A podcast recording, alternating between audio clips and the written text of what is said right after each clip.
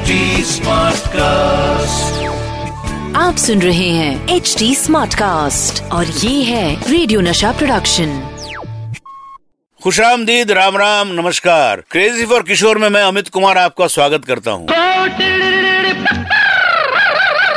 ये है crazy for किशोर दोस्तों, आज के एपिसोड में हम सबसे पहले बात करेंगे मेरे पिताजी के पान प्रेम के बारे में।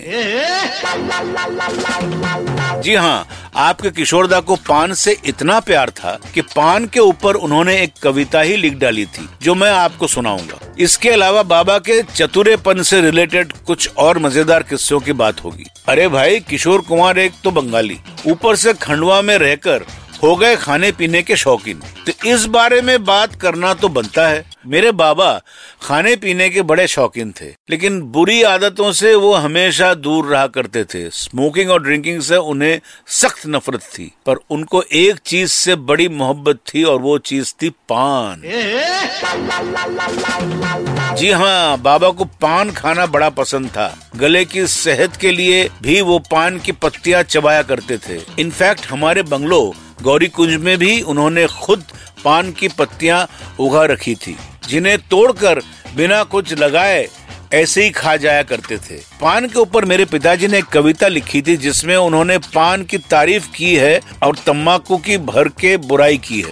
चलिए, आपको ये कविता सुनाता हूँ। कविता का नाम है, पान महिमा।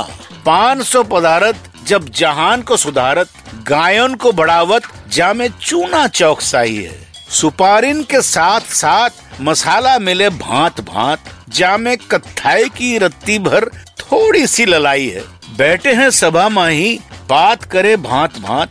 थूकन जात बार बार जाने का बढ़ाई है। कहे कवि किशोर दास चतुरन की चतुराई साथ पान में तंबाकू किसी मूर्ख ने चलाई है। पंडित किशोर दास खंडवा वासी पता बम्बई बाज़ार रोड गांजा गोदाम के सामने लाइब्रेरी के पास बिजली का खम्बा जिसमें लिखा है डोंगरे का बालामृत। हाँ।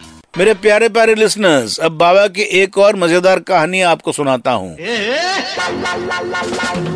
एक बार बाबा किसी गीत की रिकॉर्डिंग के लिए स्टूडियो पहुँचे। इसी दौरान उन्हें बड़ी ज़ोर की भूख लग गई। स्टूडियो में घुसते ही बाबा प्रोड्यूसर साहब से बोले, भाई, गाने से पहले मुझे कुछ खाने को चाहिए। प्रोड्यूसर साहब ने बोले हाँ हाँ भाई, खाओ। बताओ क्या खाओगे? बाबा बोले, मुझे पकोड़े खाने की इच्छा है। फटाफट बाबा के लिए पकोड़े मंगवाए गए। पकोड़ों की दावत उड़ाने के बाद बाबा के मन में कुछ मीठा खाने की हलचल हुई। बाबा फिर प्रोड्यूसर साहब से बोले अब जरा थोड़ी सी रबड़ी मिल जाए तो गाना गाने का मूड बन जाए। प्रोड्यूसर साहब ने तुरंत यहाँ वहाँ से पता करवा के रबड़ी मंगवाई। रबड़ी का मज़ा लेने के बाद फाइनली बाबा बोले, चलिए जी, अब जरा गाना रिकॉर्ड करते हैं। पहले पेट पूजा, फिर काम दूजा। तब जाकर बाबा ने गीत की रिकॉर्डिंग की। ऐसा था बाबा को खाने पीने का शौक। दोस्तों, बाबा को दादा मुनि यानी अशोक कुमार जी के घर जाना बड़ा पसंद था। एक तो दादा मुनि और बाबा में एज डिफरेंस बहुत ज़्यादा था। दादा मुनि एक तरह से उनके मेंटर उनके भाई और फादर फिगर भी थे। लेकिन दादा मुनि के घर जाने का एक और कारण था। दादा मुनि की वाइफ यानी मेरी ताईजी, श्रीमती शोभा गांगुली, खाना बड़ा अच्छा बनाती थी। बंगाली डिशेस बनाने में ताईजी के जैसा कुक मैंने किसी और को नहीं देखा। बाबा को ताईजी के हाथ की राइस फ़िश और पूरी भाजी बड़ी पसंद थी। दादा मुनि के घर बाबा को बढ़िया बंगाली खाना मिल जाता और दादा मुनि के सर्वेंट्स को, हम बच्चों को खाने के बाद बाबा अपने गाने सुनाते या तरह तरह की मिमिक्री करके हंसाते।